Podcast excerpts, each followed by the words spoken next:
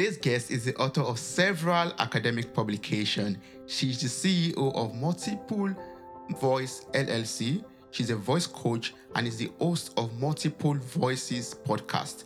She's a former interpreter of the United States Department of State, Washington, D.C., and is currently a professor at a university in Italy. Welcome to the show, Claudia. How are you doing? Thank you. Thank you, Toby. You said my name perfectly. That's so beautiful. you are the you are the first the first host who says Claudia. oh, that's, I, I love you. that. Thank you so much. Thank you. Thank you. Thank you so, so much for, for joining me today on this episode of Mirror Talk. Thank you for having me. I'm, Thank I'm, you for I'm, having I'm just really excited to be speaking with you. Even before present record, like we've just been conversing and I just enjoy, you know, just speaking with you already. That's that's been awesome. Yeah, yeah. Yes. Me too. Me too. but um, you know, I'm an open book. We can, you know, really talk about anything. Yeah. But um, as I was mentioning, this I, what I really, really like is the title of your podcast, Mm. Mirror Talk. I think that that's probably when, first of all, it's original. Mm. All right. You don't find mirror in, in many podcasts. Mm. And then it, it's so interesting because it covers so many different fields Yes. you know because uh, when you talk about a mirror you talk about how people see each other how people see other people how other people see them Mm. how that changes as time goes on and in certain co- i love it i just love it Wow. Thank you. congratulations Thank you so much. Yeah. I really appreciate that. Thank you so so much. So you know you have you have worked as an interpreter for the U.S. Department of State. Yes. And you're a professor. You are the CEO, and you know you're a podcast host. You have experienced a lot of things, or you've done a lot of things eh, so Yeah, far. yeah. So I would, I would love to learn more about that. Can you share more about your your life and career journey with me? Okay, okay. So, so let's say that, um, as you uh, said in the beginning when you were introducing me, most of the things, even if there's so many different things, they have a, a thread, a common thread, Mhm. and it's always language. Mhm. It's always to do with either speaking or uh, communicating, and it has to do with interpersonal relations. And my work at the um, in, i- i- uh, State Department was as an interpreter. And it, what in, what do they do? Interpreters usually um, are, let's say, a go-between Mm. between two people who speak different languages. That's two people, but they can also be conference interpreters, where you sit in a booth generally and you listen to the um, to the message in one voice in one language and you speak in another that's simultaneous interpreting that's one of my favorite no that's what i teach actually Mm. and um, so so it's interesting i used to think um, back when i was working a lot more as an interpreter i used to think oh my god this is getting boring i wish they knew what they were talking about at least you know Yeah. Yes. because you have to repeat people's thoughts sometimes that are just pitiful some you know? Mm. or they they just don't make any sense. They try to- they say okay there are four points in blah blah blah and they say two Mm. or three but never four Yeah. you know? So so you just go with the flow and sometimes you correct. But it's interesting. It, it you, you learn a lot. You really learn a lot. Um, but then i got tired of doing that because i was always had to interpret somebody's else uh, somebody someone else's thoughts. And um, it became of course easy and second nature and um, it, it is something that there's a gift just like any other profession. Mm. there are gifted doctors gifted artists and uh, I, since i said that i teach interpreting you can learn it of course. Mm. and it's not about it really isn't about the languages and how many languages and how well you know those languages really it's about how delicate you are in understanding that social dance Mm. because when you're working especially in politics people don't want to be understood they talk but they don't want to be understood and that's difficult that's really really difficult so there are a lot of stories Yeah. Yes. yes. yeah a lot of stories there But I'm quite interested. I'm quite interested in this um, interpreter work that you did for a while. Um, can you tell me Mm-hmm. about you know the, the changing role of an interpreter, for example, and how does you know this self-preservation in simultaneous interpreting comes into play? the role of the interpreter has changed so much so much over the years um, well over these last three years Mm. just just simply because since COVID, we do not go to conferences, Mm. and we are always, I'd say 99% of the time, behind a computer now. And so you can understand how difficult that is because we are in a conversation, Toby, and either you speak or I speak because otherwise the people will hear two overlapping voices and they can't understand. So a lot of companies started working on that problem and created um, different channels and different platforms to be able to listen to the original, have people attend the conference, and uh, also for interpreters to work. And um, so, so that was partially solved. Mm.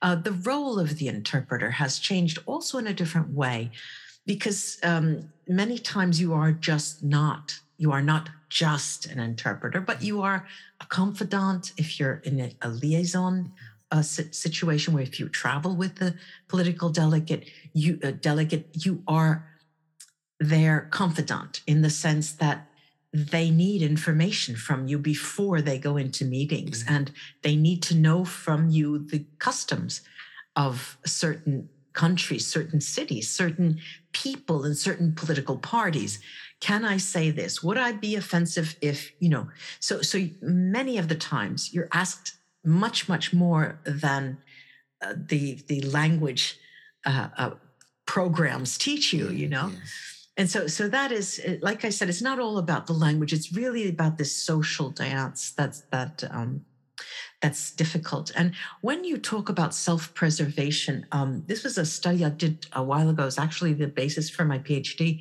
um when you're talking um i mean if i said to you toby Yeah. How dare you? How could how could you have such a podcast? You should be ashamed of yourself. That's a that's a threat right? Yeah, yeah. i mean that's mean right? Yes, yes.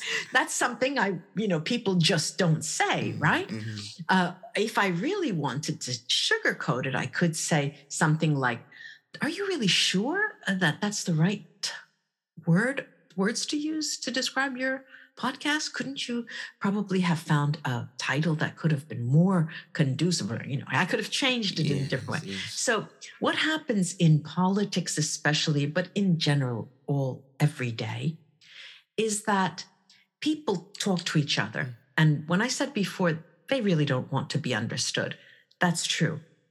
And when there is an interpreter between two people, they use the interpreter to say really mean things. Tell him to go to hell.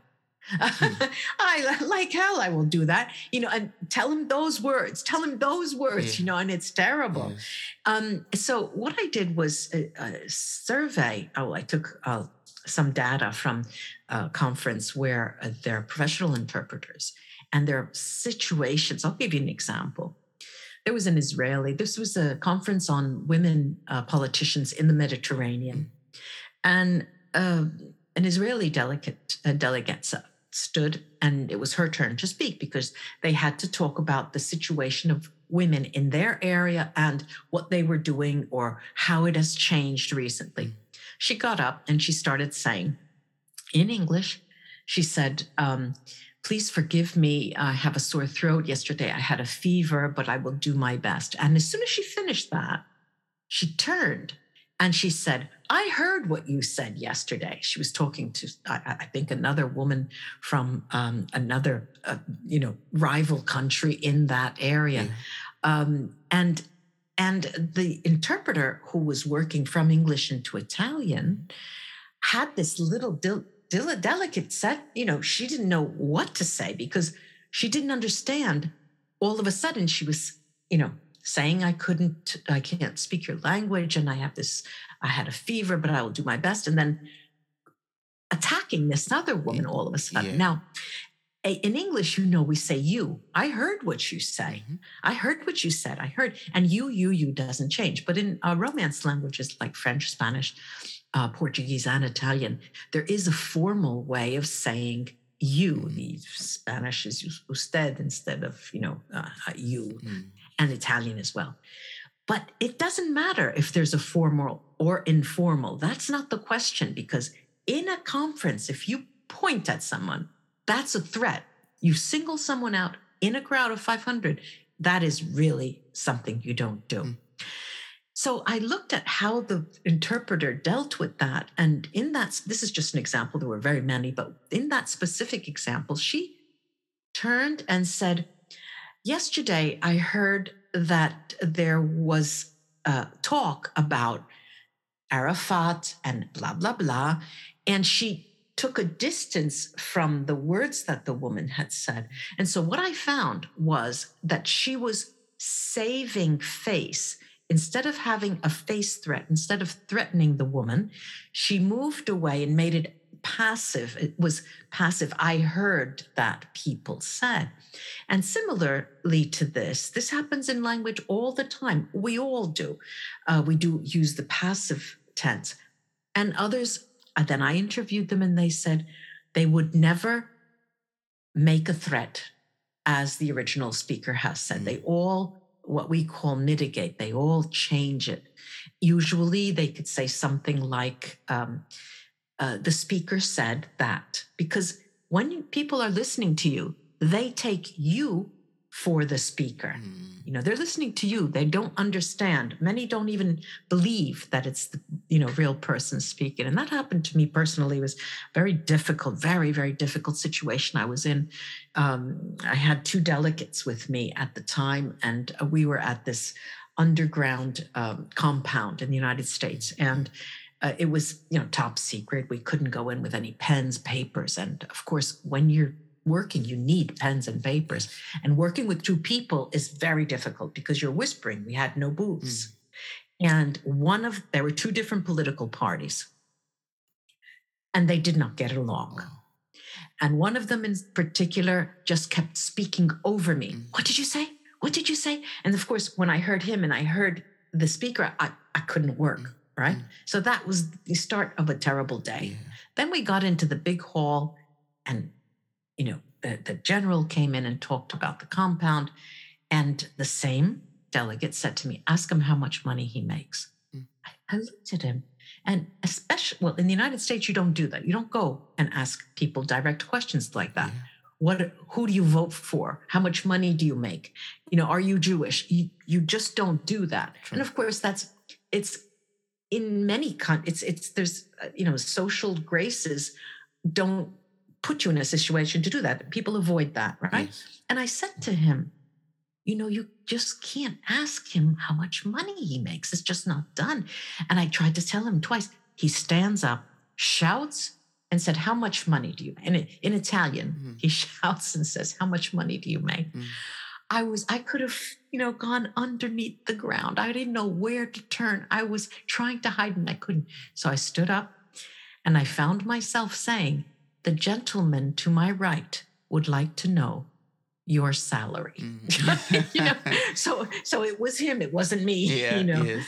Yes. Because we always talk in the first person. So that would have required me to stand up and saying, um, I, you know, and I couldn't do that and and so so this face preservation the self-preservation is how to shield yourself from getting you know threats to you Mm. uh, uh, and, and doing it to others it's a it's a dance it's like a social dance when you speak Mm. um but it's it's interesting and it's delicate and it's um and it can be done if people were just a little sensitive Yeah, to that yeah, you know Yes, I do. Yeah. I do. yeah Wow. And you, you do also other things like you're you're writing a book, for example. You've written other other academic publications already. right You have a YouTube right. channel. You host a podcast. a lot of lot of lot of things. Uh, uh, yeah, I, I have this YouTube channel. I created this person called uh, Christelle Martinet Mm. because I was angry with everyone at the university. I was fighting with everybody, and I said, "Stop! Now I'm going to have fun. I'm going to do things that I like." And so, I come from a generation of, you know, uh, uh, of uh, psychics. My mother was psychic. She was a card reader, and her mother was a card reader, and her mother was a card reader, and that's so I started reading cards on the on YouTube as a game, as a game. And my father also had a lot of uh, uh, experience with psychic mediumship, right? Mm. So, and that just grew and grew and grew and grew. And um, then that became of a small business and a, a sort of a hobby as well. Mm. But um, one of my most one of the most important things I think that people come to me for is is the mediumship. They want to talk to their loved ones who have passed, and so that is the biggest part of my work in that business. Yeah. Um, so so that's how that started. Mm. And the podcasting uh, came up because I actually, um, well, I was working with this woman who was a consultant, and she was telling me how things work in the United States because I had never published in the United States uh, a, a, a work, a nonfiction. And she said, Look, every now and then you have this beautiful way of writing, but every now and then you turn a corner and you become that professor, and it just changed the style Yeah. why don't you read it out loud? Read it out loud because I heard you in, in YouTube. So I started a podcast called uh, Pleasure Seeking Mm. because the name of the book is The Magic of Pleasure Seeking. I swear to you, Toby, I swear, Mm-hmm. my first few episodes were done lying in bed with my phone and talking, just talking. Wow, wow, And that's then- awesome. I know, That's just awesome. and then I started reading chapters of the book, and that's how it started. Mm. So then I started branching off, and I thought, well, let me call it multiple voices, like my company in the United States, Mm. and um, because this way I can talk about politics, power, you know, uh, any kind of you know empowerment Yes, and um, sex, Mhm. anything. yes. And so so that's how it started. But but um, what what is interesting is that every person who who you speak to Mm. is a different story. Mm. And I love the stories. I just love to listen to the stories, to people's stories. Yeah. Yes, that's awesome. Yeah. I, I also love that. So I love listening to people's story, like yours also right now, Yeah. for example, and everything you experienced as an interpreter too. I was, I've been fascinated by listening to the story and even wanting to know more. But I, I have other questions to ask you, and we have so much limited time Okay. that I have to Okay, just move okay, on. okay. Yeah. So, All right, go. so I, I would love to know about the book. Actually, I would love to know about the magic of pleasure seeking. What inspired you to? Okay. to write this book. And you know, we were talking about, about chapter two, chapter two before we started the goddess. But before we started, let's just start with you know the inspiration behind the book. Okay. Um, what I started, um, I had a, a project in, in, you know, because we do we, we do research as professors, and my area of study is power and ideology, and power in every different form. Okay, Mm. because I generally work in with politics and ideology in the broad sense, how people think. Okay, Mm. so I study oral texts, written, all of that kind. And I started looking at American TV series. Mm. And I was interested in, and, and the ones that I was watching for my own pleasure were ones that were in Washington, D.C., were in CIA, the CIA, you know, were places that I had seen, that I've been to. So, of course, I watched them. Yes. And I started noticing the female characters. Mm. And my my original project was women of power for, for the academic field.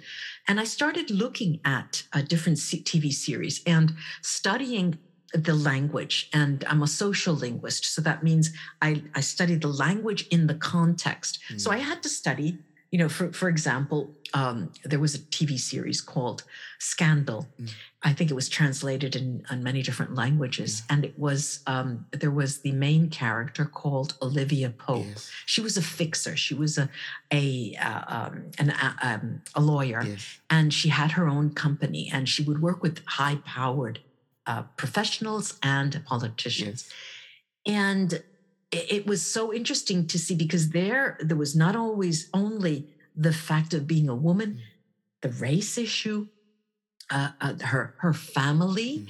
she came she was black but she went to cambridge university so she was different you know and that's the the way people interacted with her sometimes when they wanted to criticize her Mm.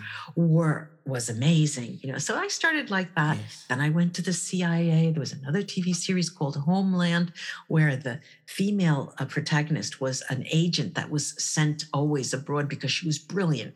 She was dynamic, Mm. But she had bipolarity. She was bipolar. And I thought that was so odd. How is it? And I thought to myself, you always see bipolarity in women Mm. in these shows, Mm. but not in men. And so then I, you know, that was another study I did. And so I put them together and I put the notes together. And that's how Women of Power, the idea started. But in the United States, it took on the, the, um, the title pleasure seeking, the magic of pleasure seeking, because there was a twist. I changed the idea around. Mm. Each of these women, to me, corresponded to an archetype. For example, this uh, Olivia Pope in Washington was a fixer, Mm, yes. Okay. yes. and uh, uh, the the bipolar. Her name was Carrie in the Homeland Mm. TV series. She was an agent, you know, an, a, a- secret agent. We could have called it. So that was a different archetype. Yeah. And I grouped them all together in different parts of the book. Mm. That then changed. And I thought, let me use this as a message to women because we've got to change these dynamics. Okay. Yes. Because if I study social linguistics and I study hegemonia, power, and ideology, I have to use my writing to start changing things. So I wanted to talk to millennial women, Mhm. And that's 25 to 35, 25, 40, things like that. And the idea is they're struggling. Mhm. They're the children of baby boomers Mm. who they criticize. They saw their parents working nonstop. They saw their parents doing certain things, buying homes, getting the car, always trying to make more and more and more. Mm. And what happens is this is, I'm generalizing now. Uh, what happens is, despite all of their criticism, they now are high powered people trying to get a high powered job. They want the family, they want children, they want the car, the house, everything. And they're suffering just as much. Why am I saying this? Because, of course, before you write a book in the United States, you have to motivate. Why are you writing this book for that target? Yes. I found that um, there was a high number of uh, depression cases, cases in the millennial millennial women cohort in Mhm. that group. Yes. Yes. And um, but these women are also the women who are ready to just you know wash their hands of what they've been doing and go to the Himalayas Mm. or go off to a mountain retreat and change their life and change the nature of their business.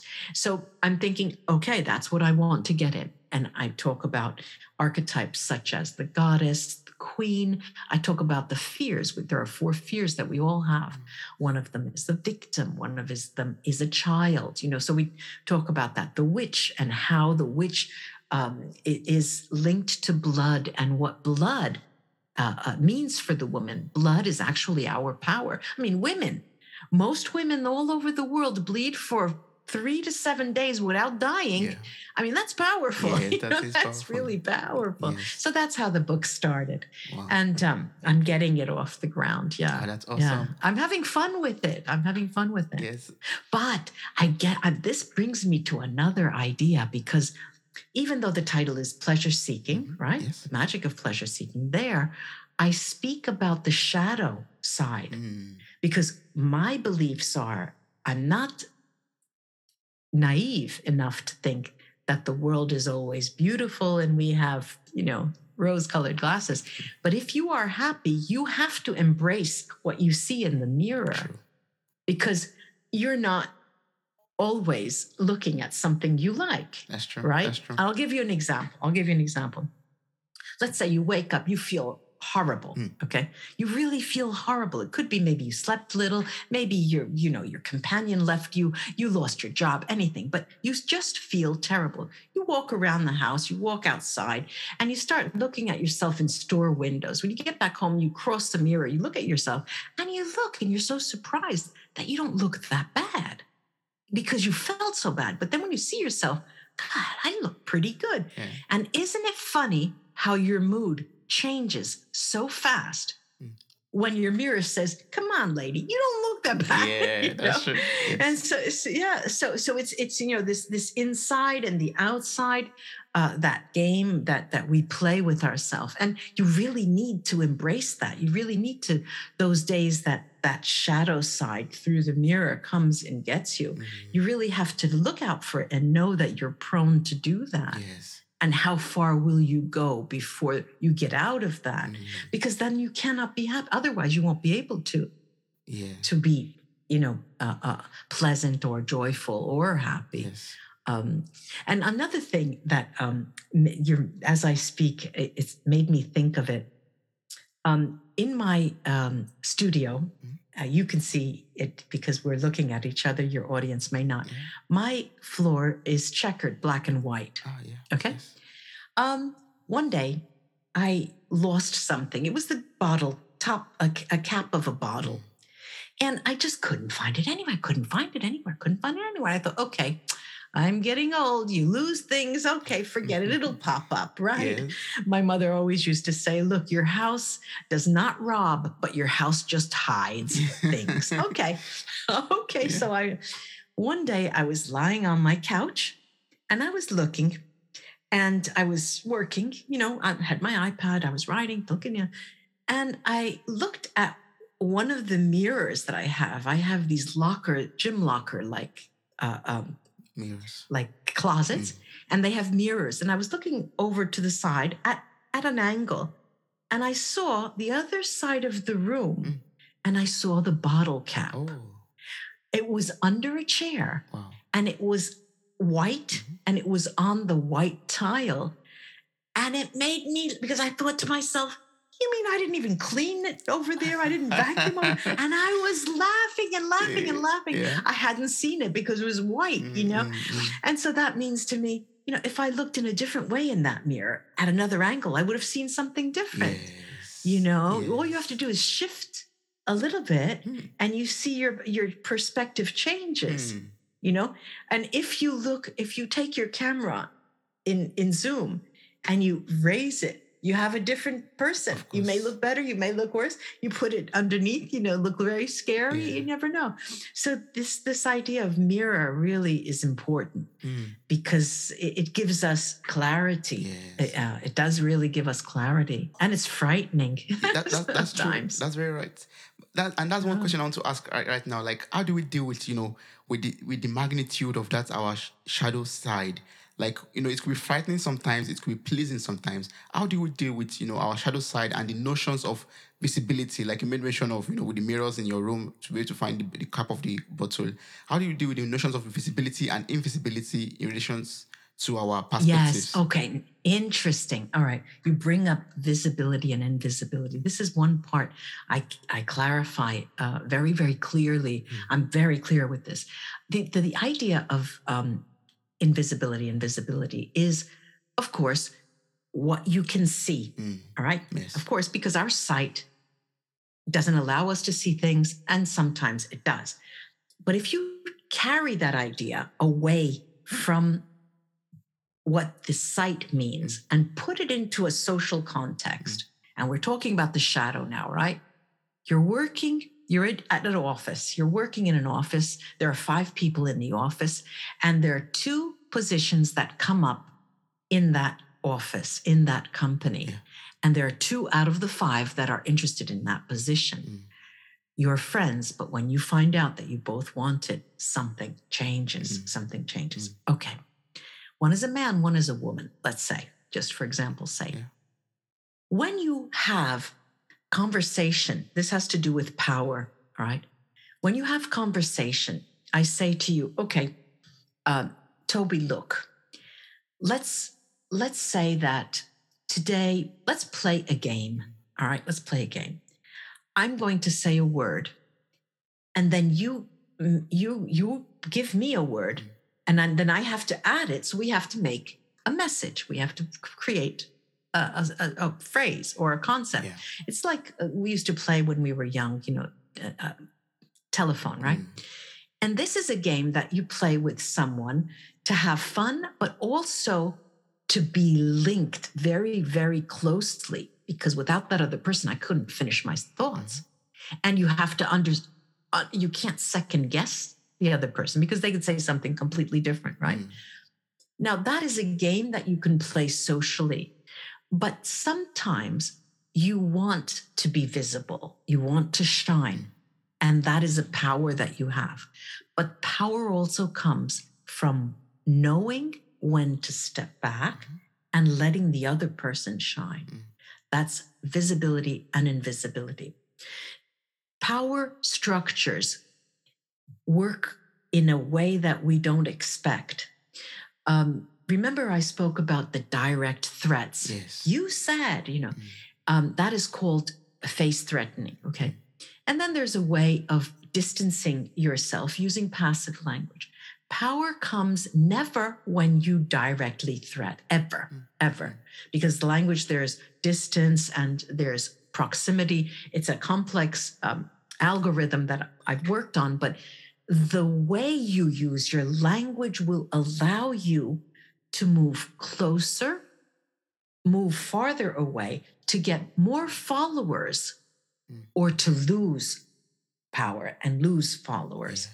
And when you talk about a shadow, how can you embrace that? When you're really, really down and you know there's something out there, all you have to do is step back.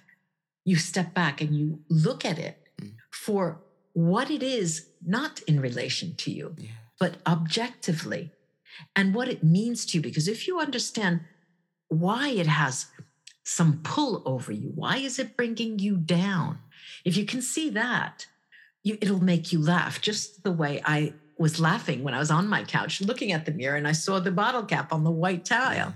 And I started laughing because all of a sudden it was, you know, it wasn't the crazy woman who, you know, couldn't, who lost her memory. Mm. It was just perspective, you know, it's just perspective. Yes. So it's the way you look at that shadow um, and, and you embrace it. You can embrace it then. mm. It happens. I mean, we, we know life is life Yes. and not every day is the same. Mhm. But if you can say, okay, today's a good day, great. Today's not so good. Oh well, let's. I'll go have some ice cream. you, know, you know, that'll change my mood, or or or to have some chocolate. I'm surely to you know pop uh, out of my mood. You know, it's it's something you have to bring with you. Mm. It's it, it's part of you. It's not something you can cancel. It's part of your life. You know, Mm. it's part of your scars. If you're you know if you're you, if someone has hurt you, it's a scar. But that's part of who you are. You know. Yes. And that's the way we, you know, embrace and dance with our shadow and also enjoy it. Dancing, exactly. Mm, Yeah. mm. Yeah. Dancing with it. That's the great metaphor. Yeah. Yes. Wow.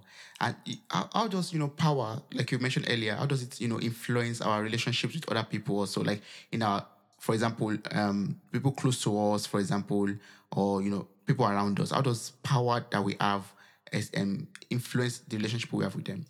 Okay. Well, it, it for me, you know, I, I having studied it, I always say, well, power's everything, right? Mm, And so it can be everything, and it's hidden everywhere. Um, let me let me say this. Um, l- let's say that there's one thing that's called game theory, games, playing games. Game theory. Mm. And um, essentially, it means this you don't want to win. When you're playing, Mhm. especially in a relationship, Yes. it could be a romantic relationship, a business relationship, a partnership, a family member. You never want to win, otherwise, you lose. Mm. Because then there's no relationship, Yeah, you know? yes. Okay, so so you play the game, and that goes that's linked to the idea of visibility and invisibility. Mm, You play the game so you can continue to play the game. yeah.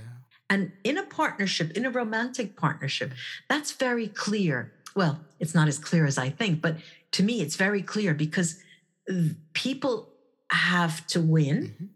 and and it's it's even on this side. If we're not winning, and we give them the the, the uh, theater and the limelight and uh, their moment of glory, we are watching a show and it's and it's pleasant for us as well. Yeah. so we it's a win-win situation. But game theory tells uh, talks to us about how to keep the ball rolling and power is influential in that. So uh, unless we're talking about uh, countries where there are there's absolute uh, uh, power where there is no negotiation Mm, but in in human relationships that's the game. That for me that's the game. It is always a matter it's a dynamic it's a dynamic equilibrium you know uh, balance is always dynamic. Sometimes it goes up and down. Yeah.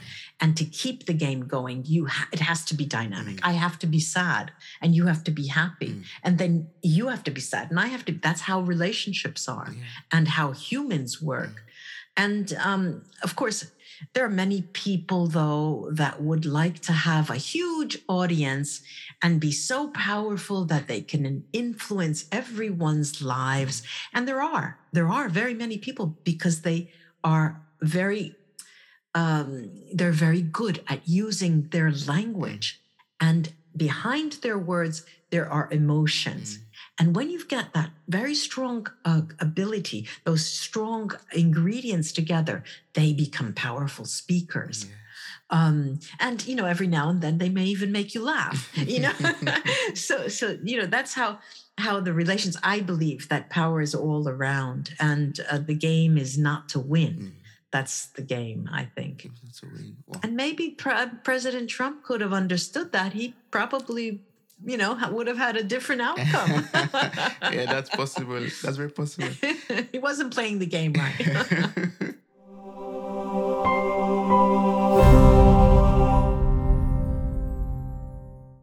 Hi, friend. Are you enjoying this episode? We would love to hear from you. Kindly send us a feedback. Are you following us on Spotify, Apple Podcasts, Google Podcasts, maybe on YouTube and other podcast platforms? Are you following us on Instagram, on Twitter, on Facebook? We would love to connect with you on all platforms. Links and further details are available in the show notes of this episode. Thank you.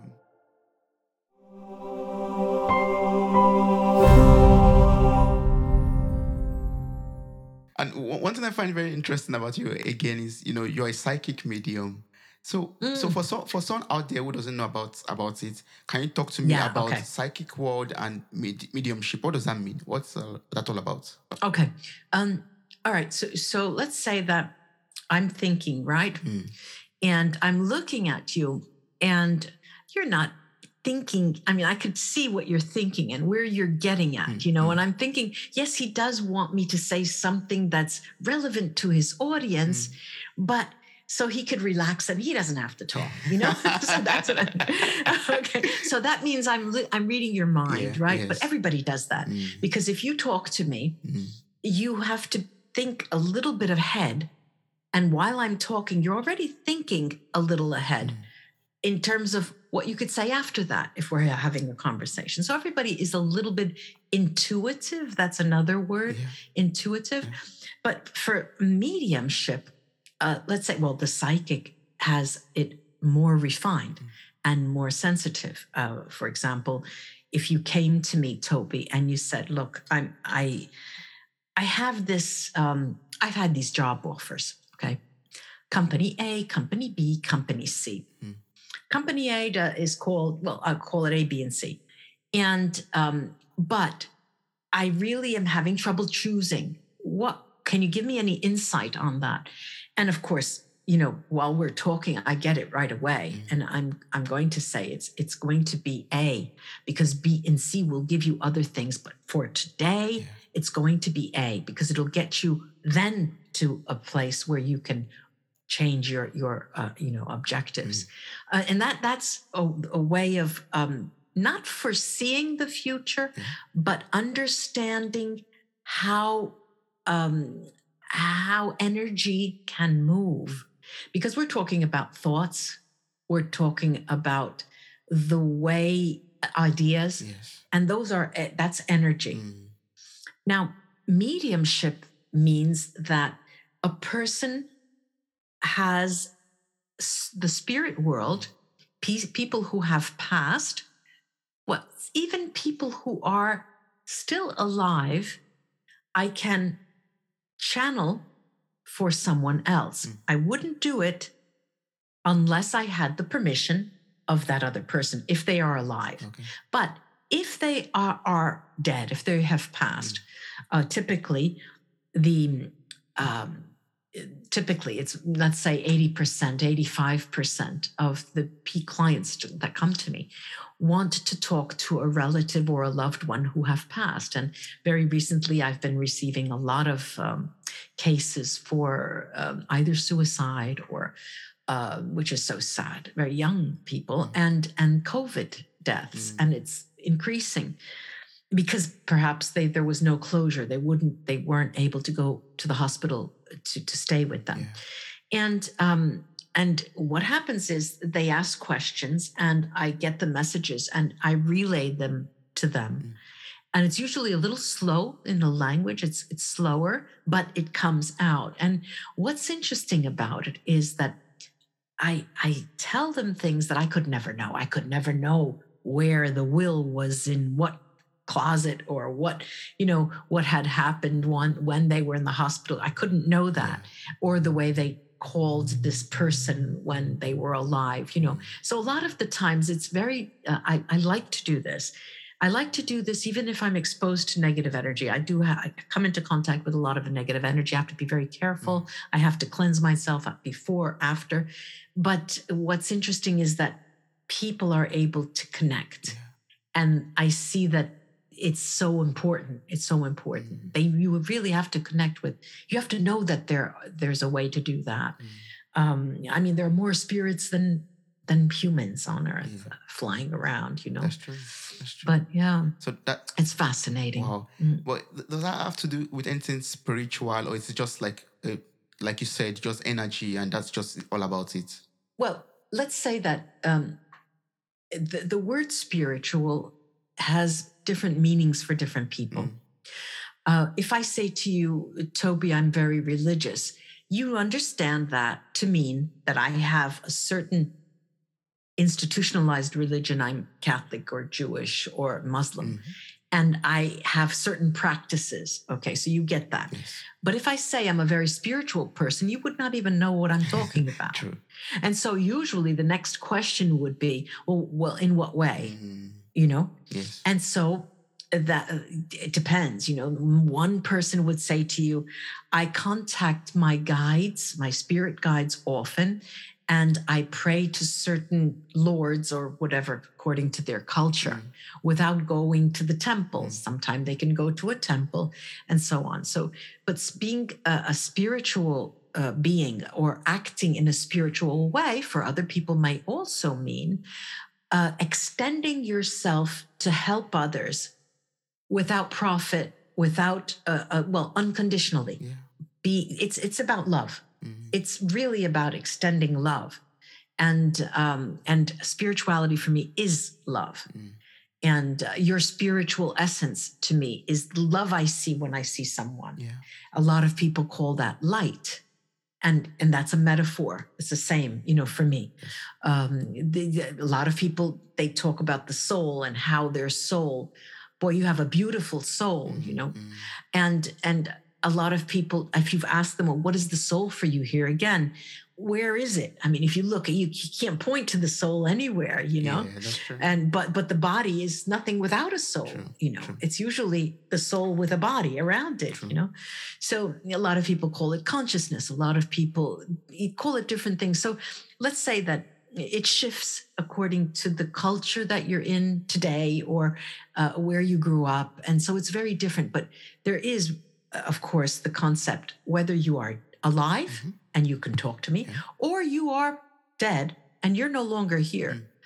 and if I speak to that soul who's no longer alive, that is a spirit. Mm. Okay. And, and not because I do that, I'm spiritual, but that is a spirit because they're not human. Yeah. Right. yeah. So, so it is, it's, it's a difficult, it's very slippery. Mm. Uh, you know, it's slippery and slidey, the idea of soul, spirituality, and what is the spirit. Somebody, uh, a lot of people talk about the soul and spirit as being the same. I, you know, don't embrace that because I have my soul. Mm. Spirit may be my spirit guides. I know who my spirit guides are. I have all their names. I can talk to them. I talk to them every single minute of the day when I need help, you know. And um, so, so I, and, and that's interesting too. I also do spirit guide readings. I find the the the guides that people have, and actually the way they want to to impulse the people and how they uh, or show themselves Yeah. and how they, you know, uh, uh, what their role is in in their um, for the person Yes. on their team. Yeah. And so that's really fascinating as well. But there's a lot. One last thing um, about this, and um, I want to link it to the notion of thoughts, is that we all have to be very, very careful about what we think. Mm. and how we think because it flies right off us. And with COVID, what we're getting and what I'm seeing, usually I could say, look, um, Toby, after I study your profile, Yes. I create a protocol and I say, look, Toby, I- to- Toby, I see this, this, this, and this. This has come from this person. This has come, this is ancestral. This is today, that's not the case. It's changed. People are carriers. I could be a carrier for negative energy that I'm giving to you right now, for example. Mm. But I didn't, it didn't originate with me because the energy in the dynamics of the energy has changed so much. And that's why it, it- it's a time that's so changeable. Yeah. Um, it's it's quite difficult. It's quite difficult to get your bearings sometime. Here too, it's almost like the shadow. Mm. You have to embrace it. This is what we're going through. That's the way it is. Just you know, clean. Go take a shower. put some put some perfume in the air. Yes. Yeah, and just- very challenging. Just live with it, yes. So from from Yeah. everything you've experienced so far, I've, I've learned a lot already. Like you know, from your days as an interpreter, uh, and you know, as from your book that you're still writing now, and also from your you know, um, psychic mediumship. Also, like, wh- what was the most interesting experience that you've ever had? Like from this your interesting life already, what's the most interesting experience you've ever had? Oh God, let's see. Um, I, I want to say so many things. I, I childbirth. Yeah. Know, and why I say that? Why I say that? Because you know, even then I was writing books and everything, and I got pregnant, and I thought, okay. And you go into the hospital and you take all of these pre pre pregnancy courses, Mm. but when you're there and you've got to have it, it's like an animal. You are like an animal. You Mm. take get rid of all of the other things, Yes. and it comes out. And then I felt like a cow Mm. feeding the child. I mean, I felt I didn't. It, I, I I wasn't ready for it the first time. that was really interesting. yeah, yeah. Wow. yeah, yeah. So so that that's it. But I think my mm, um, most interesting experiences is now through the podcasting Mm. Um, and learning so much about other people Yes. and the, the wonderful conversations. Mm.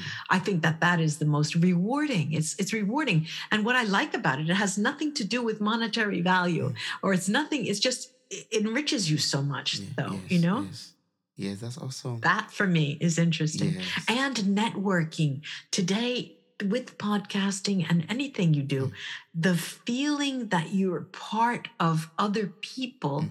Is so so wonderful. Mm.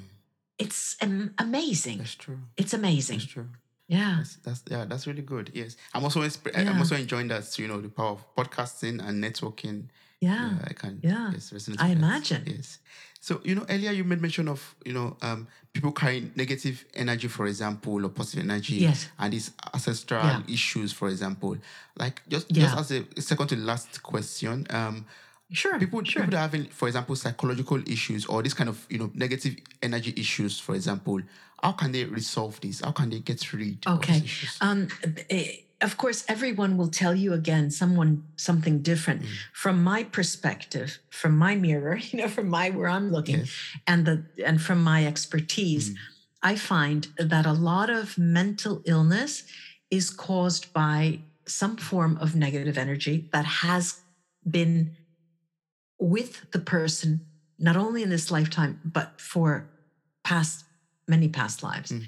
that's and i'm saying this i'm not saying that um, all mental illness is linked to negative energy no but mm, i would tend to think so Mm. and unfortunately when it's not uh, resolved it carries over it carries continually forward Mm.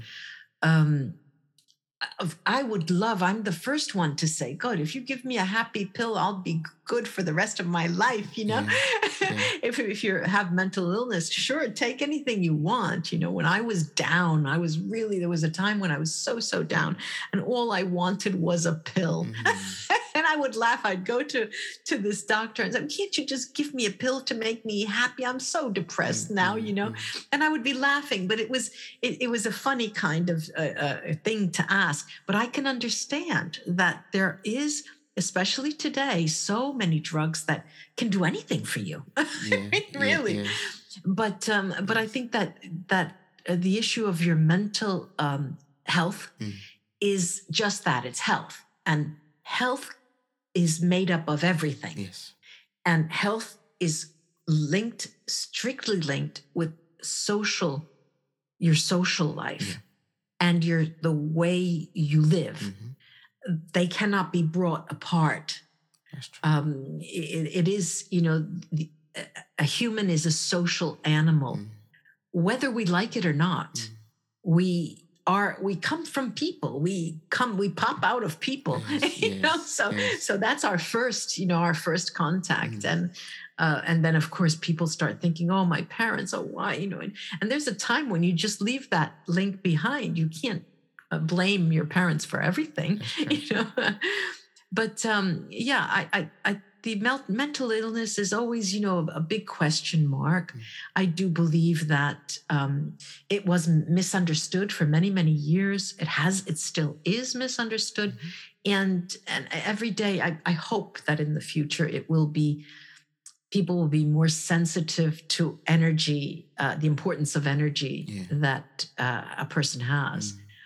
and open to non uh, medical careers.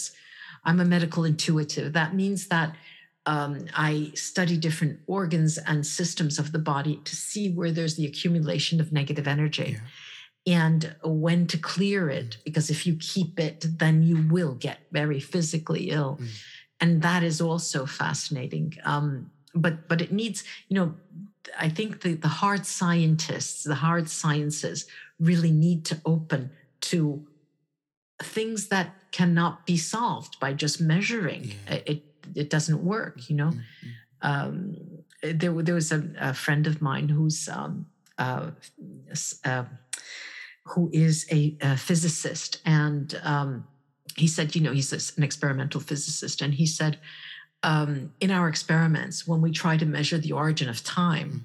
we get there, and as soon as we think we've measured it, it shifts Mm. and it keeps moving. Yeah. You know. And that that just goes to tell you that's the hard. You can't get harder than science than than physics. Yes, You know, Yes. yes. yeah, Oh, that's awesome. So you mean for, for us to you know resolve all of these psychological issues, we should look into some things that are not you know medical or exactly, Yeah, yeah, exactly, yeah. exactly, um, and not go late, go early Mm, on, go early Yeah. on, especially when you re- you realize there are certain patterns. Mhm. I'll give you a couple of examples. Um, you're a 35 year old man or woman, mhm. and you realize that you've had the same pattern recur. Mm. You meet a partner, you stay together for four months, and it's over. Mm. After the fourth month, it's, it never goes forward Mm. Because there's something that occurs, and you start. Then you start to think, "What's happening?" Mm. You know, it has to be me because I'm the only one who's has has this. You know, and that's when people come to me to think, "I, I can't get out of this rut. I'm stuck. I'm stuck. Yeah, I'm stuck." And so then we work through the past lives, we work through the uh, energy, and Mm, and there's you always a shift, and always always a shift. That's fascinating. That is uh, one of I work with um, uh, soul therapy, I call it. And uh, of all the research I've ever done, this is the most fascinating for me Mhm. because I see the results, and um, it's just remarkable how changes come about. Yeah. Uh, I'll, I'll give you an example. There's I work with a lot of uh, uh, women who uh, have typically who typically come from society where their voices are not heard, Mm. heard or where they are constrained to the family ties when they have to get married at an age you know under the age of 30 where they have you know all of these constraints. And um and when they work with me even if they're no longer 35 they're 50 and have been married for 20 years or 30 years after this soul therapy they find themselves turning to their partner and saying uh, look it's about time we stop doing this. We need to do that. I can no longer live like that. Whereas they would have never started saying any of that before. And that that's one of the the things that i have seen. I myself have has, have gone through it. Mm.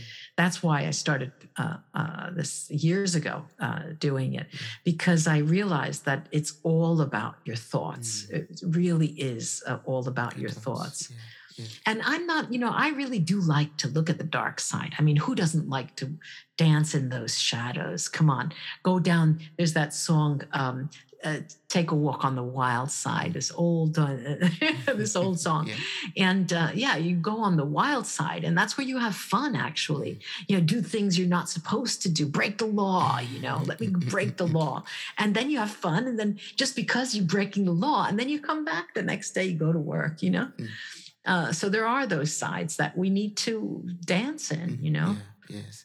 So for someone out there who's interested to work with you, for example, what's the best way to connect and work with you or to get to read more about your um, academic publications, to get to know more about your services, to maybe what your Okay. what your Uh, There's some, yeah. Well, I'll I'll uh, give them to you right to. There's some um, uh, my there my two websites. My author and voice coach website is uh, www.claudiamonticelli.com, and the other services where I work with energy is um, www.christelmartinet.com, Mm. and my YouTube channel uh, Claudia Monticelli, aka yeah. Christelle Martinet. Um, you'll be able to find me. Get uh, and the publications. There's. I'll give you a link to um, Google Scholars, uh, where there's all of my. There are all of my publications there. Ah, that's awesome. Usually, probably. That, that- that's awesome. Thank you so so much. Thank you so. Uh, thank you, Toby. You. It was such a pleasant conversation. Thank you so much for having me. I appreciate it. Same here. Thank you so much for everything you, you taught me and everything I was able to learn from you. I really appreciate it. Thank you so much. Wow, you made it to the very end of this episode. Thank you so much for listening. I'm grateful for your time, your love, and your contributions. Subscribe, like, review, and share this podcast. God bless you. Bye. Bye.